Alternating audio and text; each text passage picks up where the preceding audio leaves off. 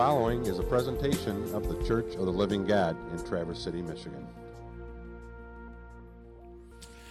We're going to get into Jude next week. This is our second week, kind of taking a break from that to talk about something else. And last week we talked about the reality of what it means to be the apple of God's eye. So David prays in the Psalms, says, God, make me the apple of your eye. And then we saw these other passages in the Old Testament where we hear over and over that Israel is in the apple of God's eye. And the image in the Hebrew language is this little person in the eye of God. So what David was asking was that God be so close that if David could look into the eyes of God, he could see his own little reflection. He'd be the little man in the eyes of God.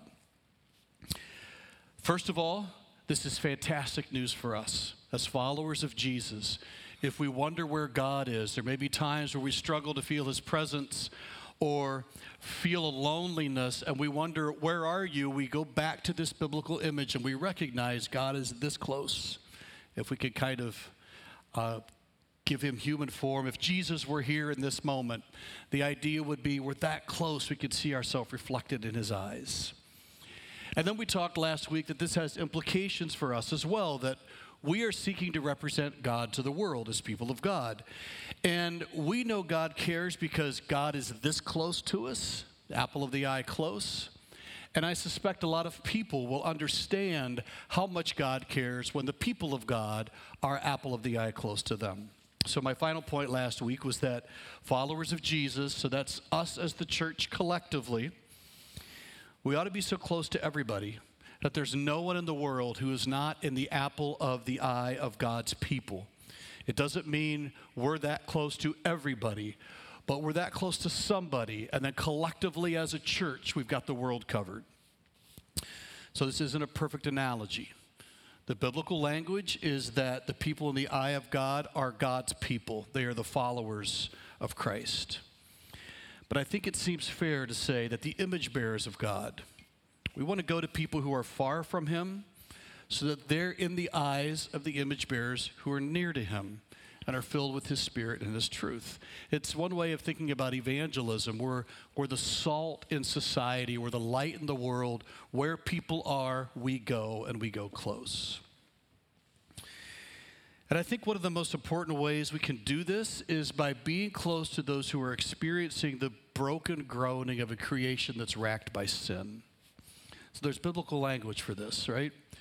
We weep with those who weep, says Romans 12 15. God's near to the brokenhearted, Psalm 34 18. He binds up people's wounds, this is Psalm 147. Isaiah says that Jesus has borne our griefs and carried our sorrows. So we help people carry their burdens. We help people bear their griefs.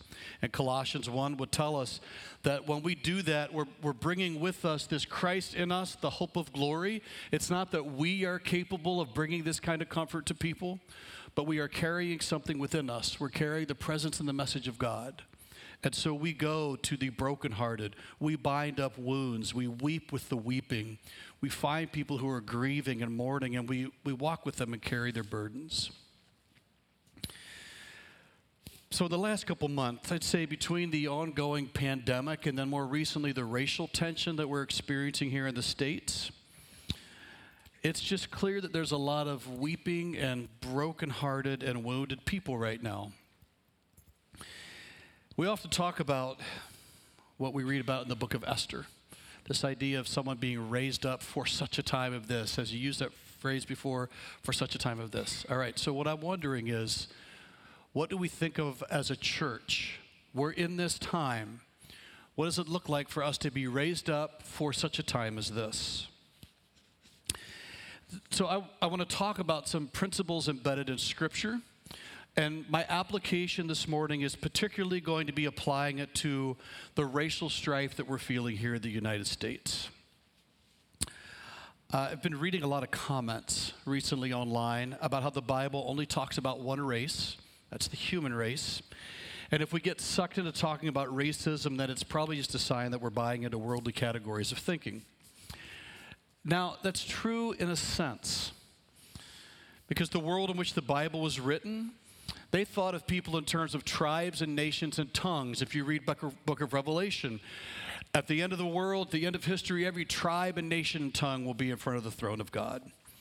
People at the time the Bible was written didn't seem to segregate the world through the lens of skin tone like we often do today.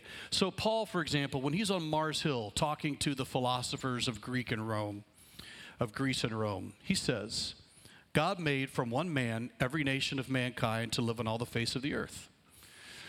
Acts does not record that any of the philosophers batted an eye, like they were in. This was just kind of the assumption. We, we all get this. And this word for nation, I think it's on the screen, is where we get our word for ethnicity. It was ethnos, which really is about cultures and customs. It's not about skin. This just wasn't something at the time. There's lots of other things that divided people at the time. We'll get to that in a second. This does not appear to be one of them. So, a classic Bible verse just about the kinds of divisions that were taking place in the world at that time and were seeping into the church. It's Galatians 3:28 when we read there is neither Jew nor Gentile, slave nor free or male or female. At that time, Jewish men were known to pray a prayer where they thanked God that they were not a slave, a Gentile, or a woman. And so when we read this in Galatians, this is a shot across the bow because those categories were categories people used to, to label others. It was divisive, it was demeaning. And Paul says, uh, no, no, this isn't going to work. God's creating a new humanity in which these things that before divided you, I mean, they're distinctions. He's not erasing the distinctions, he's erasing the division that followed those distinctions. So Paul says, yeah, you, you can't, it's a new humanity in Christ. All these walls and barriers that you've been erecting, culturally speaking, because they weren't biblical barriers, you got to get got to get rid of those. In Corinth, we read an interesting thing where some of the women were coming to church with veils on and some weren't. That was once again a social status barrier. If the previous ones had to do with um, religious division, that's Jew and Gentile, class division, and gender division. In Corinth, we see this social status. So women who wore veils were automatically highly respected, and women who didn't weren't. And to Corinth, Paul goes, Yeah, that's no good either. I mean, this is still divisive. It was a cultural distinction that was making people go at each other instead of drawing people together. So Paul says, Listen, if you're a woman, you're going to wear a veil because we're going to honor all of you. We're going to insist that everybody view you this way. We read in the book of James James spends a while in one of his chapters talking about there was a division of the rich and poor. Like you're treating rich people better. Other places in Scripture say uh, the rich are coming to the Lord's feast, where the rich were supposed to be bringing enough food for everybody so that those without much food had a feast occasionally. Now they're showing up first and eating all the goodies and leaving what's left for the poor, which was the traditional role that the poor had at that time. And that's addressed in Scripture like these things that are dividing you. Got to get rid of these things. You don't divide in the kingdom of God. It doesn't mean we erase distinctions because distinctions are real. God made a world with distinct things, but you don't use distinctions to divide each other. God didn't draw the lines of segregation people did. And God has something to say about it because He's going to break down these culturally constructed barriers. So I think God has something to say about racism too. The Bible used its current events to show how the process works so we can apply it to our current events. And I would say this has been clear in America for a long time, but the last couple weeks have provided an opportunity for us to look at it very closely and to see that racism needs to be broken at the foot of the cross. Like all of these other things needed to be at the foot of the cross when the Bible was being written. So I'm going to talk about a concept that is broadly applicable. That is, what's a way to be faithfully present in the world such that we are going to people, they become the little people in our eye because we're that close, and now we're present bringing the presence and the message of Jesus to people. I'm going to make three points. That is, we're going to sit with people, we're going to share the gospel, and we're going to invest in their lives. My application is going to have to do with this cultural moment, what that looks like when it comes to the issue of racial division. Keep in mind, this is a broader principle that can be applied to a whole lot of things. I don't have time to apply it to everything this morning, so I'm just going to apply it to one thing. So, first point sit with people. A guy named Nicholas Wolterstorff wrote a book after his son died. His book was called Lament for a Son. And this, this passage from his book has lingered with me. What I need to hear from you is that you recognize how painful it is. I need to hear from you that you are with me in my desperation. To comfort me, you have to come close. Come, sit beside me on my mourning bench. Let's not be hesitant to mourn what needs to be mourned. And I think that means we will mourn with and for everybody at some point because we all get nailed by sin. Sometimes we get nailed with the consequence of our own sin. Sometimes we get nailed with the consequence of other people's sin. Either way, we're getting hit by the consequence and the reality of sin. And that's worth mourning. And rather than looking at what camp it places us in, let's just look at the person in mourning and ask ourselves how we can be faithfully present in the midst of their mourning. It's one thing that Job's friends did right. Mean, if you are familiar with the book of Job, Job's friends, they go off the rails eventually. But for a couple days, they do at least one thing right. They just sit with Job. I mean, I think it's three days. They just sit with him. Job's in mourning. I mean, the dude, if you read the story, it's, it's not a good scene. And they don't try to fix him, they sit with him. They just enter into his world and enter into his pain.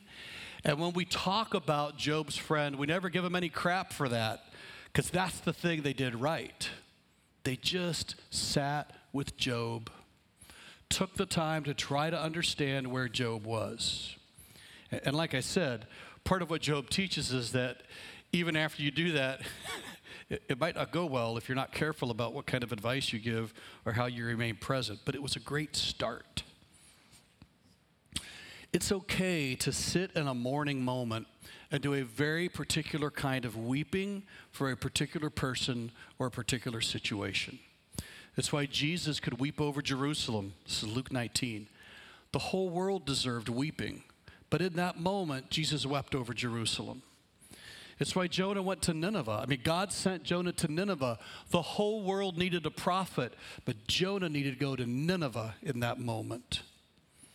That's why Jesus can weep for Lazarus when a lot of people died that same day, but Jesus didn't weep for them in that moment. He wept for Lazarus. It's why Jesus focuses on the one lost sheep, even though the other 99 still matter. And it's why we, as followers of Christ, with this kind of example before us, we can sit on the mourner's bench with someone who is black and mourning in this cultural moment, and we can say, I'm sorry, your life matters. And there's no need to add qualifications right now. We could just in this moment sit and mourn. I've spoken about the importance of all lives in this pulpit for years. We come back to this over and over. Everybody bears the image of God. And because everybody bears the image of God, it matters how we treat everybody. That we, as followers of Christ, the Bible describes us as living stones that make up the temple. We're dwelled by the Holy Spirit, and that matters. So we've said this for years over and over again. The biblical message is that everyone matters. Of course, this is part of the truth of Scripture, but surely, if Jesus can focus on the one, that's in desperate need of attention and intervention for a time, and we don't assume that the other 99 didn't matter to him, maybe we can focus on the few for a time without assuming it means we don't care about the many.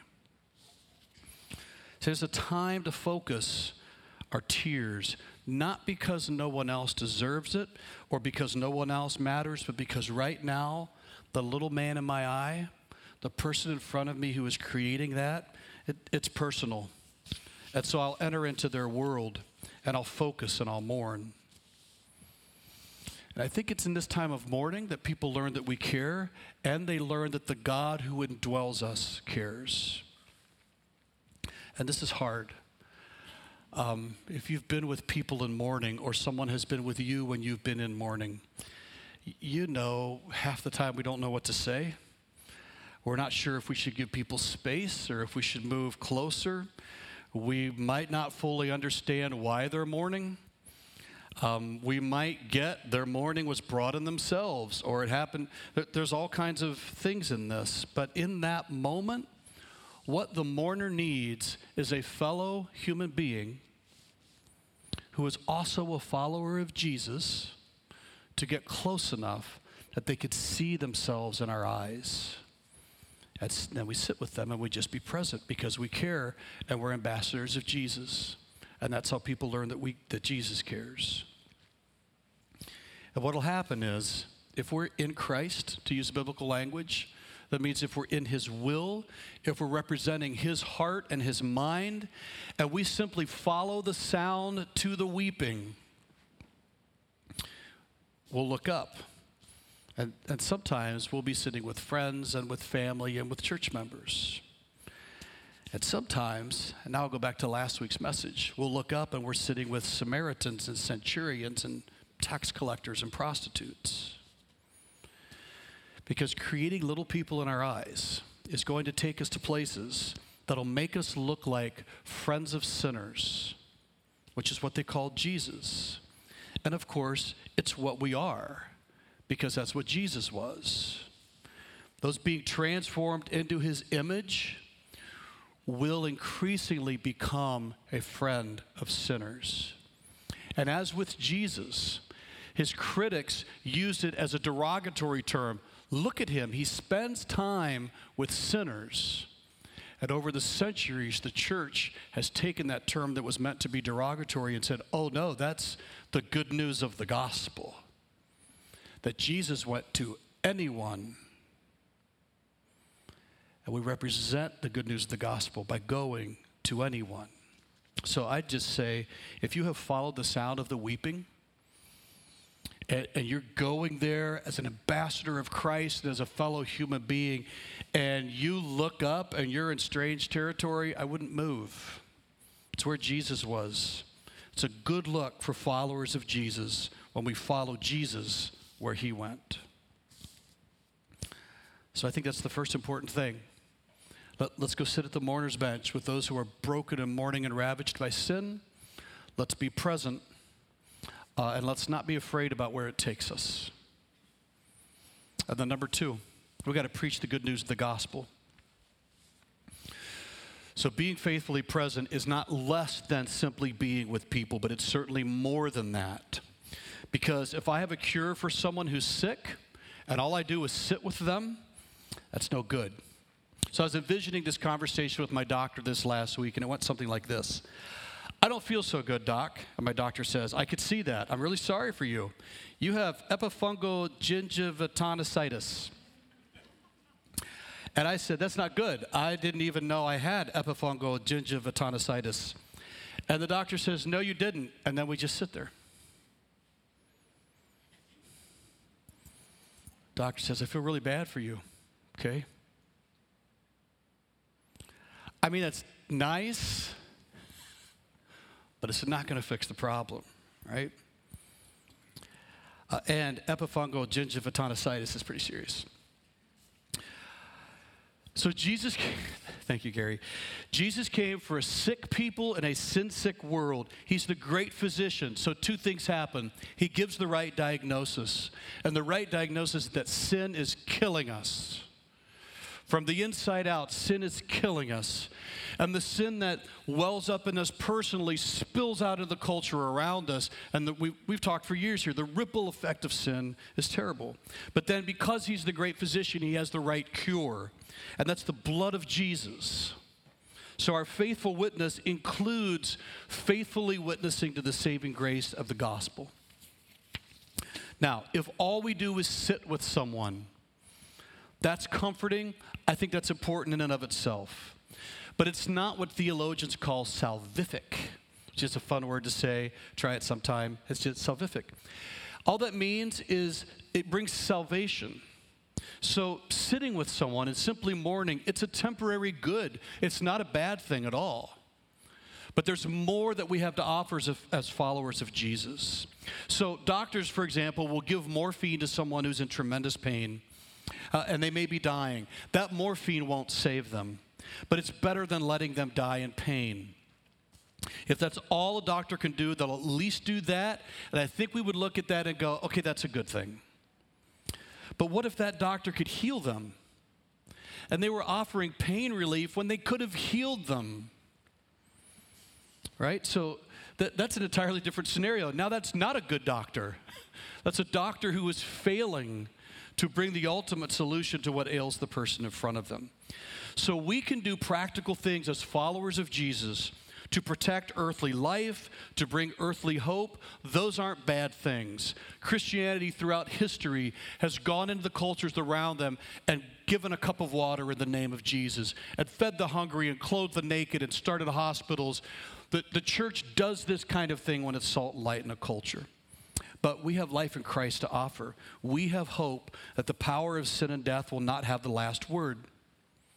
So, giving a cup of water to someone with a parched throat is good news, but giving living water, that's what the Bible calls euangelion. That's evangelism. It's the good news, and we give that for the parched souls of the people with the parched throats. This isn't an either or decision that Christians have to make. We are called to both these things as part of being faithfully present in culture. And so we can embrace the opportunity to offer temporary goods and to advocate for earthly justice. But we just have to remember the Great Commission. We go into all the world. We preach the gospel. It's the good news that because of the death and resurrection of Jesus, we know that sin and death do not have the final word, and that broken people in a groaning world could find salvation and hope in Jesus. So, who needs to hear this kind of message delivered by Christians who are so close to them that they see themselves, apple of the eye, close, right? Who needs to hear this message? Well, the George Floyds of the world, the policeman who killed him, Ahmaud Arbery, the guys who shot him, heartbroken Black Lives Matter protesters Marxist revolutionaries who were fueling the protests, slandered law enforcement officials, Antifa radicals, Proud Boys and Boogaloo extremists, the rioters who burned businesses to the ground, the shop owner whose business was burned to the ground, politicians who don't want to waste a good crisis. It turns out God so loved the world. God so loved the world that he gave his son, that whosoever believes in him can be saved, even in the midst of the most scandalous sinfulness. I'm not suggesting everyone in that list I just read represents scandalous sinfulness. I'm just saying, God so loved the world that he gave his son that whosoever, and who's going to take them that good news? We are. How close do we have to be? Apple the eye close. Right? There's no place in the world or culture that we don't go because we have the message of a God who makes all things new. And if we don't go, who will? People outside the church, they can take the news of temporary relief. They can offer morphine to a dying person. There's, we can structure stuff culturally, and like I said, I, I'm not opposed to those things. I mean, it's good to take away pain. But there's one group of people that needs to be present with everybody I just read and in every situation you can envision. There is one group of people that has salvific news, and that's us.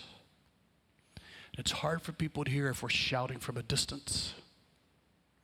It's much easier for people to hear when we're this close. So here, this is cool. This, this means sinners can experience redemption. It means terrible sinners can experience redemption. That's the scandalous nature of the gospel. So I don't know if you're familiar with Elisabeth Elliot Her husband was killed by a group of people that he had gone to evangelize. And we rightly love Elisabeth Elliot because she forgave the murderers of her husband. In fact, she went back to that village and continued his work. And if I remember the story correctly, basically the whole village was saved. Am I, am I remembering that right? Yeah, okay. We love the Amish communities who forgive the shooters of their children. If you're like me, you'll tear up when you see these courtroom scenes where someone has done a monstrous thing and killed someone or something terrible and the family of the victim they show up and they say we love jesus and we forgive you and they embrace and sometimes those stories end up with the perpetrator becoming saved and sometimes even over time becoming embedded in the family. We love watching people embrace the implications of a scandalous grace filled cross because we know that's how the gospel's supposed to play out. Right? We know that's how the gospel plays out. We've experienced in our own lives. And, and I don't want to make us just look at scandalous sin and forget that all sin is scandalous. We've all been offered that grace and been saved. All I mean by scandalous sin is that sometimes there's things that really catch headlines that really stand out to us. But we love watching the implications of a grace filled cross. So, my question is can we do it? Can we do it? I like reading about is Elisabeth Elliot doing it. And it's easy for me to think about what it must have been like to go to a people that I, uh, I don't want to put words in her mouth, but that had to be hard. Come on, that had to be hard. Can we do it? Can we practice it? Can we look at everyone in our community or everyone on our TV screen and genuinely pray for salvation and forgiveness and for restoration that Jesus offers them, and then be ready to be the one who gets this close so they can hear the good news of the gospel.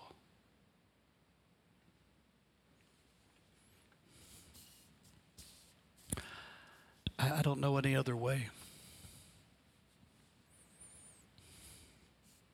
And that brings me to my third and final point. This has to do with vest- investing in these neighbors. We talked last week about who is my neighbor? Everybody. All right. What does it look like to be present with people, to sit with them as I need to sit with them? And then the second part is bring the gospel. That's not an either or project, that's a both and project. I can do both of those as a follower of Jesus because Jesus did. All right, so I'm going to do both of them. But the third thing is now I got to put my money where my mouth is, so to speak. Now I'm with people who have been broken and ravaged by sin, just like we have been. We have people who sit with us and talk to us about Jesus and the good news of the gospel. But then we also have people who walk with us in a very practical sense. Oh, okay, now you're you're a broken person in a broken world and God is doing a spiritual healing in you. What can I do to be with you and, and to help you in this moment. So we invest in our neighbors. Is what God said to his people when they were in Babylon in exile. And this is from Jeremiah 29. Build houses, make homes for your families because you're not coming back to Judah anytime soon. Okay, Israel is a conquered people taken into Babylon, which throughout the Bible represents anything bad you could think about with empires. And they're taken there. And actually, what was happening here was that false prophets were telling them, This will be over soon. Don't worry about it. And Jeremiah goes, Nah, it's not going to be over soon. You're here for a while. So here's what you should do build houses, make homes for your families. You're not coming back to Judah anytime soon. Plant gardens, eat the food you grow, marry and have children. Find wives for your sons. Give your daughters in marriage so they can have children.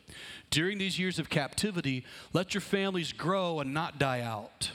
Pursue the peace and the welfare of the city where I sent you into exile. Pray to me, the eternal, for Babylon, because if it has peace, you will live in peace.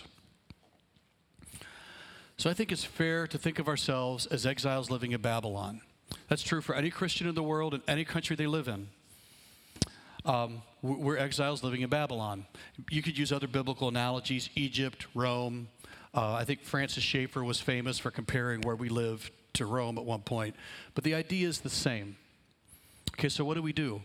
Well, I think there's something to be said for looking around and going, well, we're not leaving anytime soon.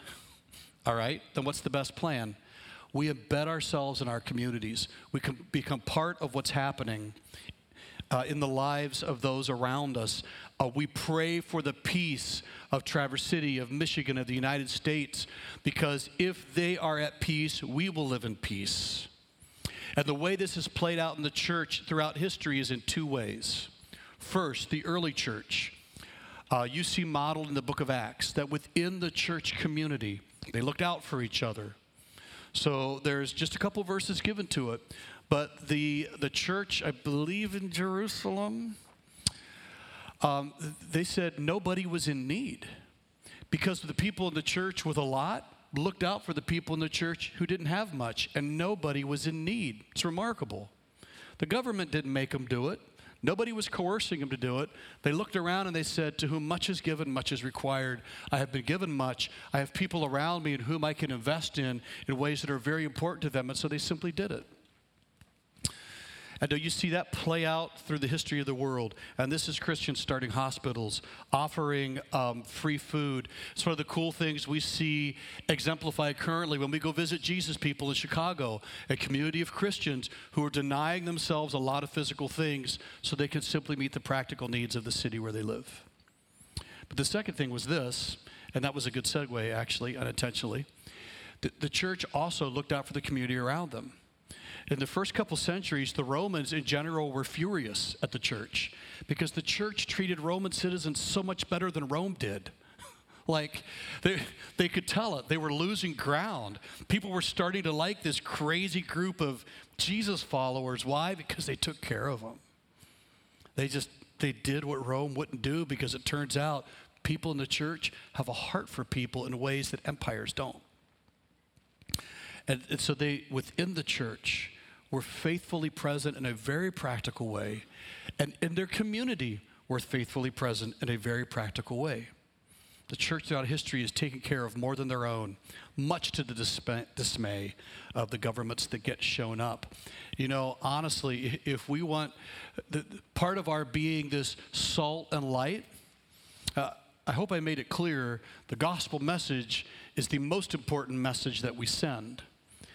But I think doors open, relationships build when we recognize I'm also just for you. I, I care about your needs. I, I, I'm this close to you, it turns out. Hi, one of God's people.